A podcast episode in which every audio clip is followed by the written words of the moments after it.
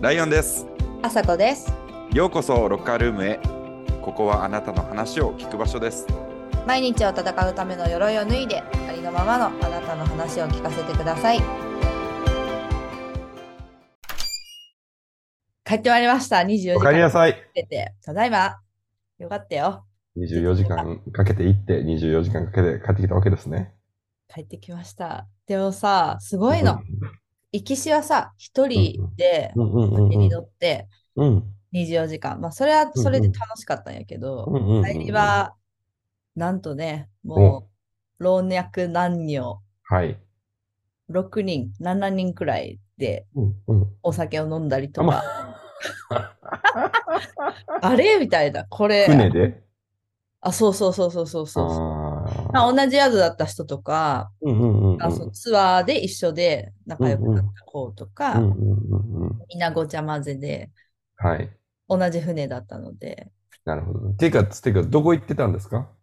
あ、前々からちらほら言っておりました。はいはいはい、東京都小笠原村、父島行ってまいりました。はい、あ、間違えた。初めての一人旅。そうなんです。それでさ、この収録実は2回目っていう。もうずっと、あれやろ、ごめんな。いいよ。もうフレッシュな気持ちでやりましょう。そう。で、その帰りの船では、行きはお一人様、帰りはみんなでワイワイして。そう。なんかその事実を見ただけでも、やっぱ何かしらあるんやなと思いましたね。出会いが。特に仲良くなった人とかいた？いや、なんかね、あんまり一生の友達になりそうな人とかはいいんだったから、それなりな感じですけど、リアルに。ないけどさ、なんか今回の旅、初めての一人旅で、初めて本格的な海遊び。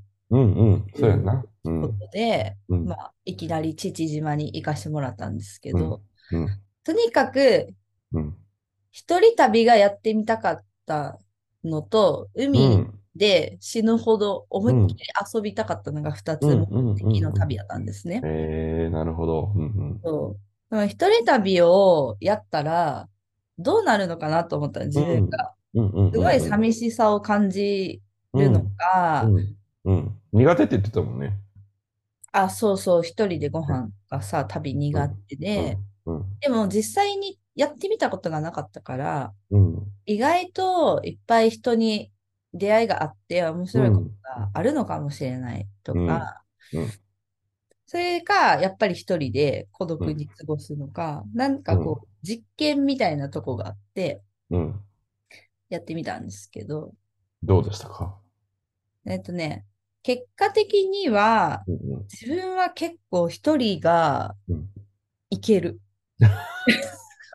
見つけてしまった。ただし、これはわからん。父島だったからかもしれない。父島で、ね、そう、もう本当に毎日、原付借りて、一人で荷物持ってビーチ行って。なんかベテランみたいなことすんねんな。そうやねん。私、それがびっくりして、こんなことやったことないし、道具も、もう池袋のクソみたいな店で、買ったばっかの新品なのに、前からこういう生活をしてたかのように、そうみたい。やっぱり私、アリエルだったのかもしれない。アリエルになりたいおばさんのね、夏の挑戦ですけど、今回。はい。なんか印象に残ってる出来事とかありますか？ちょっと興味ある？ある、すげえあるよ。印象に残ってる出来事はですね、イルカですね。イルカ。ああ、ちょっと見たよ。インスタのストーリーズで。ね、これもライオン君に話すのは2回目になりますけど。イルカと今回はマンタ。にお会いすることができたんですけど、一人でパチャパチャ浜でやる以外にお船に乗せていただいて、そういうドルフィンを探すツアーみたいなのに1日参加したときに、よくドルフィンは4回ぐらいかな。すごいね。で、まあ、あんた1回、うん、2回か、お会いできて。すげえな。あの映像すごかった。なんか、映画のようでしたね、本当に。ねえ、うん、そう。ちゃんとさ、パートオブユアワールドつけてさ。なんです音割りで聞いてくださいね。あれ一連の流れ結構音こだわってるんですよ。あれリールにあります。リールにアーカイブにずっとあるから、はいはいはいはい、マジで音割りで皆さん聞いてもらっていいですか。夜中に急に発奮して私めちゃめちゃこだわって作ったんで力作めっちゃ力作やなあれまあそれ置いといて、そうでまあ、結構クールなイルカちゃんやったんやけど、うんうん、でも最後の1回だけは1匹だけすごく好奇心旺盛な子がいて、うんうん、すごい近づいていったら一緒にこっち向いて口開けて遊んでくれたりとかして、うんうん虜でございます。口開けられたりとかしたら怖そう。バーってあ確かに噛まれそう。一緒に潜ってた人はちょっとビビってたけどなんかすっごい口開けてて大丈夫かなって思ったとか言われて。イルカと泳ぐってどんな感じなの？なんかこう想像全然できひんねんけど。そうやんな。なんかまあイルカの群れをさ見つけたらそこに船止めて、うん、で行けって言われてボジャンって入るんやけど、うん、ボジャンって入るやん、うんうん、そしたらもう真っ青なわけ視界全然、うんうんうん、もちろん深いからさ、うん、全然そこも見えへんし、で真っ青の静かな海の中にイルカさんがヒューってヒューって泳いでんのが見えて、うんうん、でもうダッシュで追いかけるの、うん、もうおーわーって言って追いついて、うん、うまくいったら並走できて、すごいお顔の近くで並走したときは、うん、目がなんかイルカの目ってこう半目みたいな、なんつうかな、ちょっと垂れ目でちっちゃくて、うんうん、多分本人はそんなつもりないけどめっちゃ優しく見えんのだからやばい、今イルカの顔見てる、でも世界に我らだけみたいな気持ちになるかも。すごいいいなぁ、すごいね。口開けたのもからかってたんじゃないって言ってた船長は。たまにこうウェッってやって人間がびっくりするのを楽しむやつがおるよってイルカにからかわれた朝子かもしれません。朝エルがすごいね。そうですね、これは結構なんか夢が叶ったというか、うん、忘れられないモーメントでございます。うん、マンタもすごいこう優雅そうだよね。マンタもいいね、うん、マンタもなんか微動だにしいひんやけどさ、あれみたい、空に浮かぶカイトみたいな感じでずっとシューって流れていくのよ。モアナですね。モアナのおばあちゃん。おばあちゃん。あれは確かにおばあちゃんやったかもしれない。私、そうですね。見た目的には私、アリエルっていうよりモアナなんで、黒々と今、こんがりしちゃいまして。いいことです。健康的で。はい。なんでちょっとドルフィンスイムは今後もアップデートを続けて、すごいいい素晴らしい趣味ができましたね。これはできた、ね、趣味ドルフィンスイムですって言えかっこよすぎるわ。なんか私が行ったこの1週間はめちゃくちゃ天気が良くて、うんうん、でもうベタなぎって言って本当にこうほとんど波のない穏やかな海で、うんうん、最高やん。そう、すっごいコンディションが良かったんやって、うん、なんかこんなことないからなって、これが父島やと思うなよとは言われたんですけど、で、イルカにもあって、マンタにもあって、もうフルコースだったね、今日は、みたいな。でも、こうさ、いっちゃん最初にそうやって、うんうん、海の楽しいところを見せていただいて、うんうん、だからなんとなくこう、ウェルカムされたような気がして、うんうんうん、感謝の気持ちでいっぱいありがたかった見せてくだすって本当にありがとうございますと言いたい、自然の神様。言ってることがモアナですね、本当に。いやーでもなんか神がかってるよ、もう、うん、のねえ、なんていうかな、こんなに感じたことないですね、自然を、自然のことを。何自然のことを。うん。なんて言ったらいいですかね。こっちのがちっちゃい、人間のがちっちゃいって感じがした。実はさ、人間の方が買ってるやん。人間がコントロールしてる方が多いところに来てるけど、わしらはちっちゃいなっていう感じを思いました。あ、もう 大ベテランの発言ですね。っていうぐらいすごいわけよ。本当に。で、共存してるし、村の方も。全然自然の方が偉いですという島でしたね。なんか現地の人とかと交流とかあったん、滞在中。ね、それがですね、最終日、昨日、なんか最後出港前にふらふら街を初めて散歩したんかな、ゆっくり。ソフトクリームでも食べようと思って、ソフトクリーム屋さんに行ったら、そこの店員さんがめっちゃおしゃべりなおじさんやった。おじさんって言ってもね、なんかね、歌舞伎役者みたいな、すごい色白の美しい顔のおじさんで、不思議な感じやなと思ってたら、もともと横浜にいらして、2年前に家族で移住してきたっていう方だけど、なんか私のことを見て、なんか住んでる人みたいに見えるって言われたの。すごい馴染んでるね、みたいな。ローカル感があるってことね。そう、この島の人っぽいけど、こんな顔見たことないから、誰やろうと今思ってたんやけどって言われて、全然スーパー観光客ですって言って、まあ、これは本当かどうかわからんけど、ちょっと嬉しいなと思いましたね。いや、本当でしょう、きっと。そんなこと言わんやろ、別におせちで。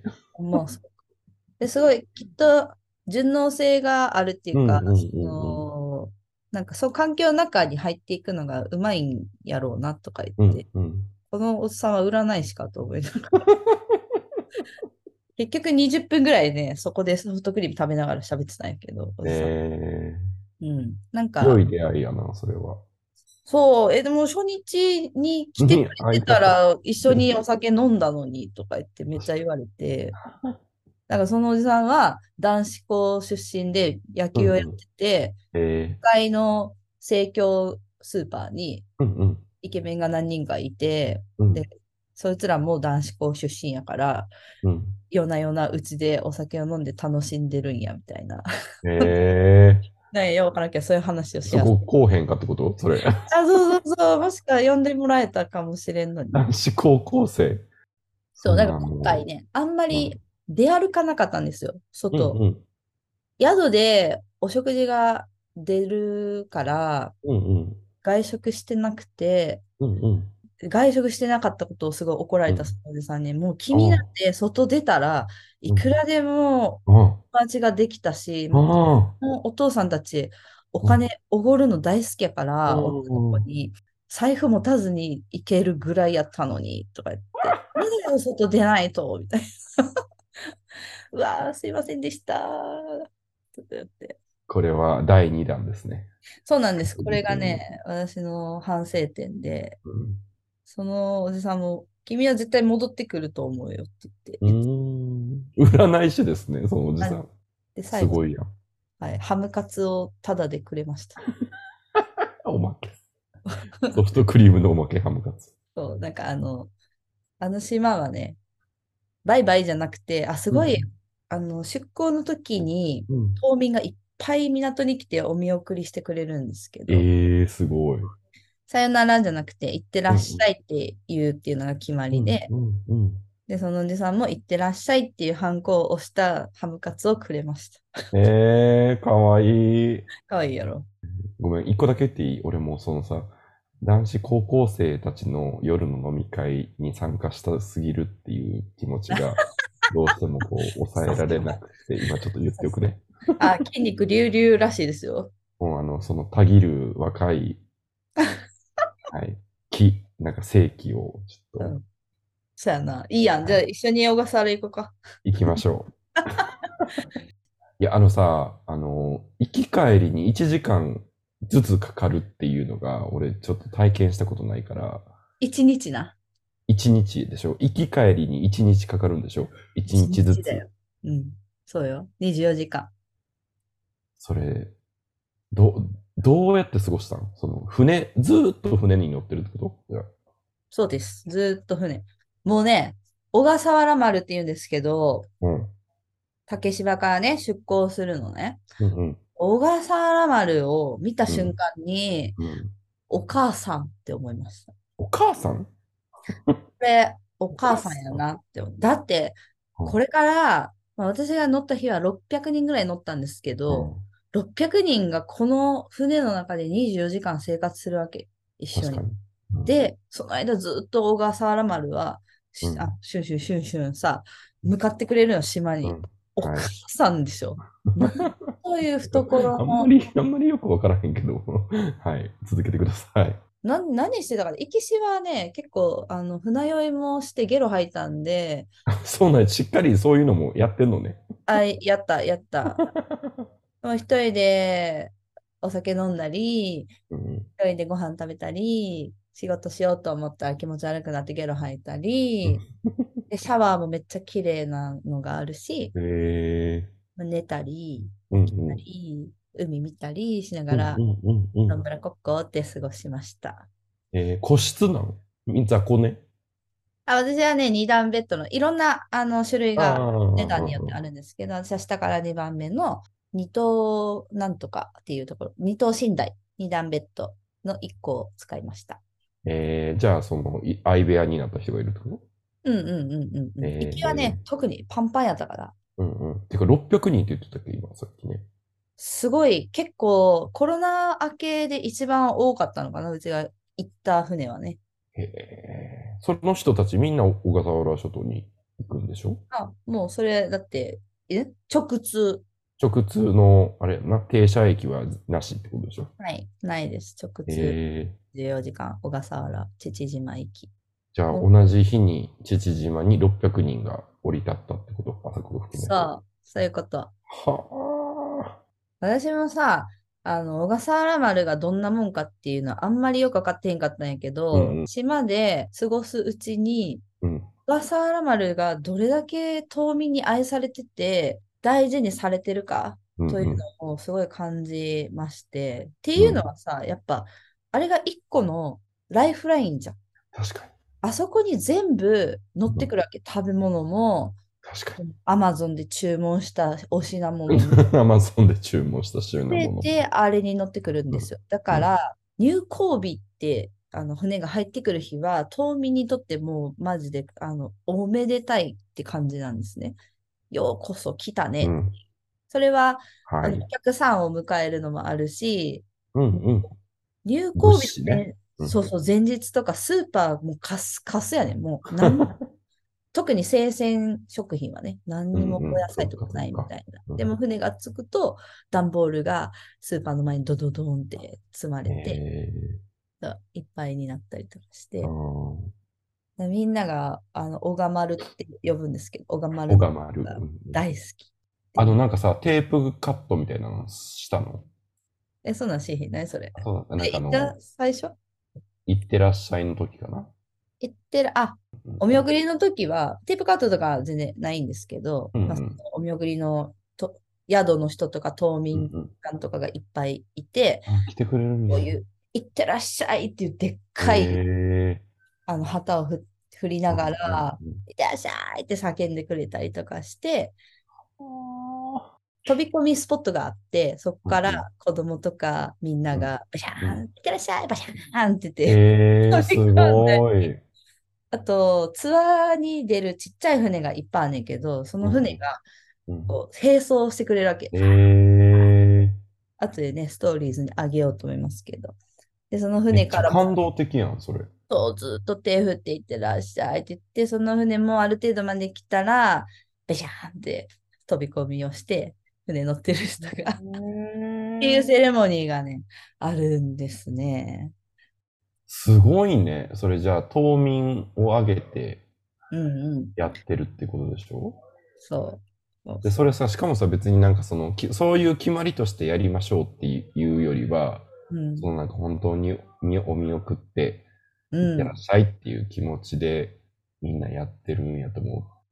やっぱり船って何があるか分からんからさ、まあ、無事に、うんうんうん、航海が無事に行きますようにっていう気持ちも込めてくれてると思うし、うんうんうん、本当に島に来てくれてありがとうっていうか、うん、また帰ってきてねっていう感じで、うん、いい文化だなって私、うん、めちゃめちゃいいですね。そんないいな、うん、なんか大冒険でしたね。じゃあ、はい、あ、予想外だったのは、まあ、エリックに会えなかったんですけど、うん、私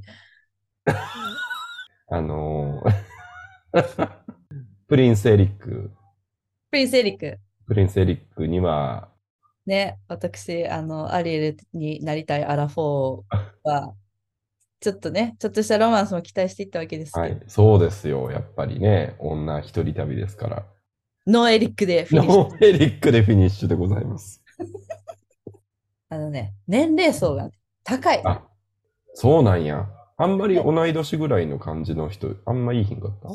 まあ、いたんやろうけど、私が本当に出歩くのをサボったせいで会えなかったのもあるの、反省するけど、マジで50代60代のリピーターの先輩が多すぎる。ハイセンパラダイス、はい、特にうちの宿は今回が68回目の来島で、うんうん、通算1400泊になる。1回来たら1ヶ月くらいいるのか、うん、はい、年4回来てるというツアーの師匠先生ですね、それは。いや、そう、まあ御年60歳くらいなんですけど、しかも海とか行くわけじゃなくて、ずっとその宿の今みたいなのにいてビールを飲んでるという伝説のね、レジェンダリー。そういう先輩とか、まあ、一人でめっちゃ海とか行く先輩も、うん、70とかのおじさんとか。大丈夫なのか。そう、でもね、その一人はめっちゃいろんなとこ連れて、なんか教えてくれたりとかして、うんうん、その時は一緒に回ったりしても、うんうん、なんかお父さんと娘みたいな気持ちでやらせてもろってたんですけど。勝手にね。はいはい。そうそう。そうなんですよ。だから同い年くらいのピチのエリックはいいひんかったんですけど、結局また娘孫枠予想外のね、なんかマウントとか取られへんかった？大丈夫？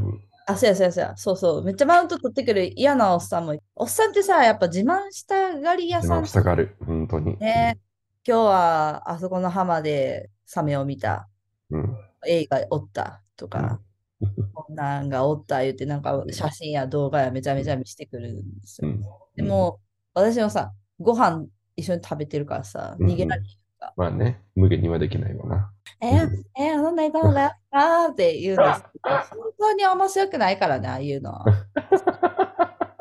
ね、だよ、好かれるおじさんになってくださいねっていう感じです。じゃあ、まあでもまあ次回に期待ですね、やはりここは。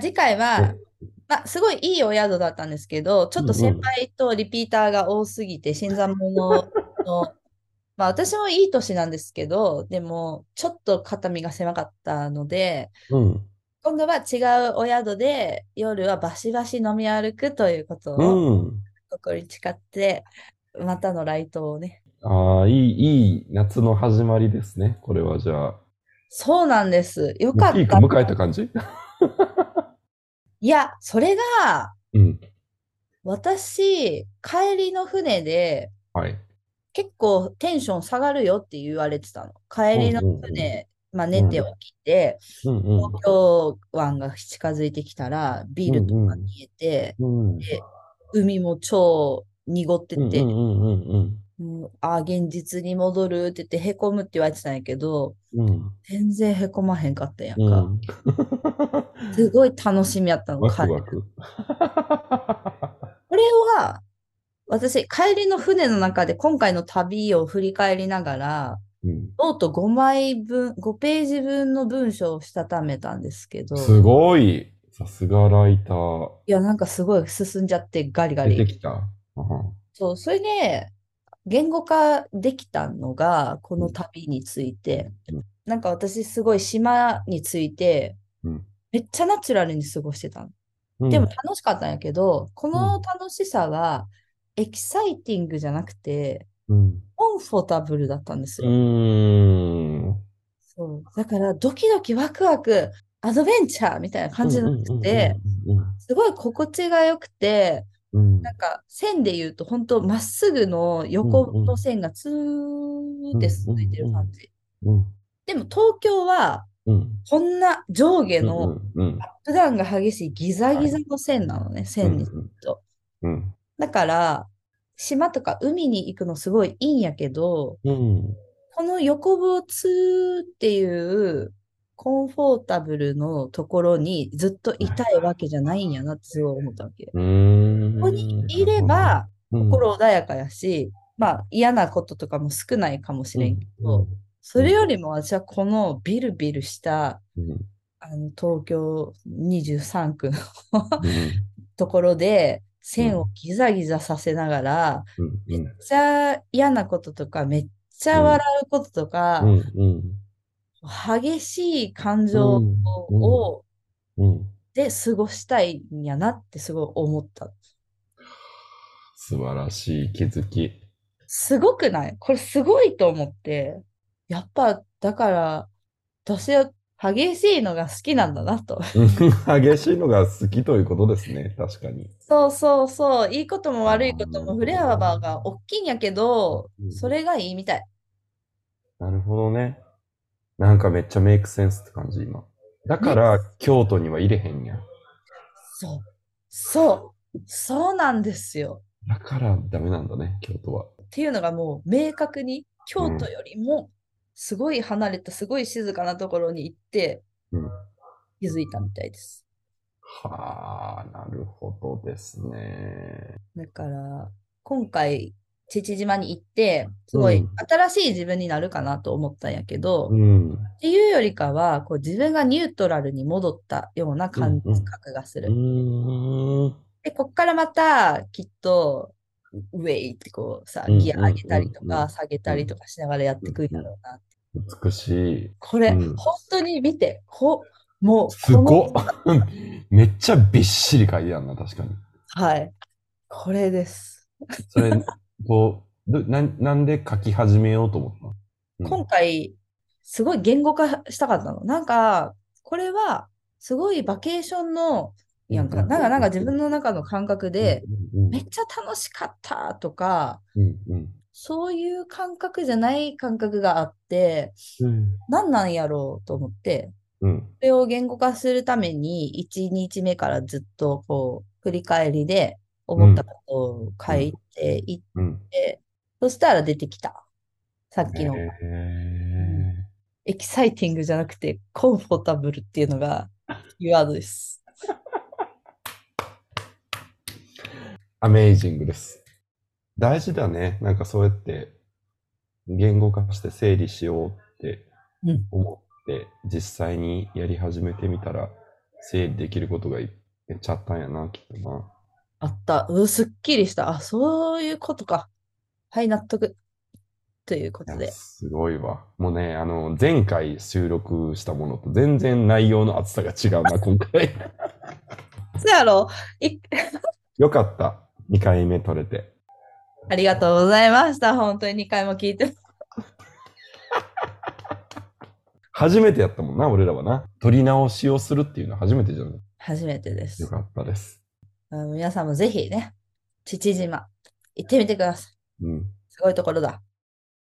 ロカルームは皆さんと一緒にお話をするコミュニティです。毎週月曜日に新しいエピソードを公開してます。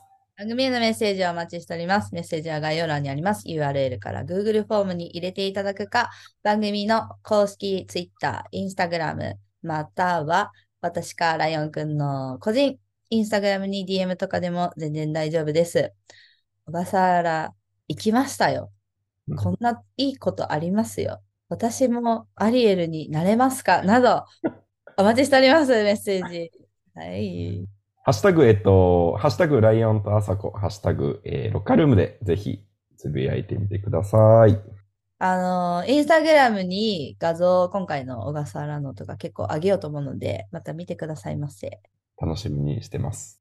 ということで、今週も聞いてくれてありがとうございました。今週も良い1週間をお過ごしください。はい、じゃあね。バイバーイ。アリエルでした。バイバーイ。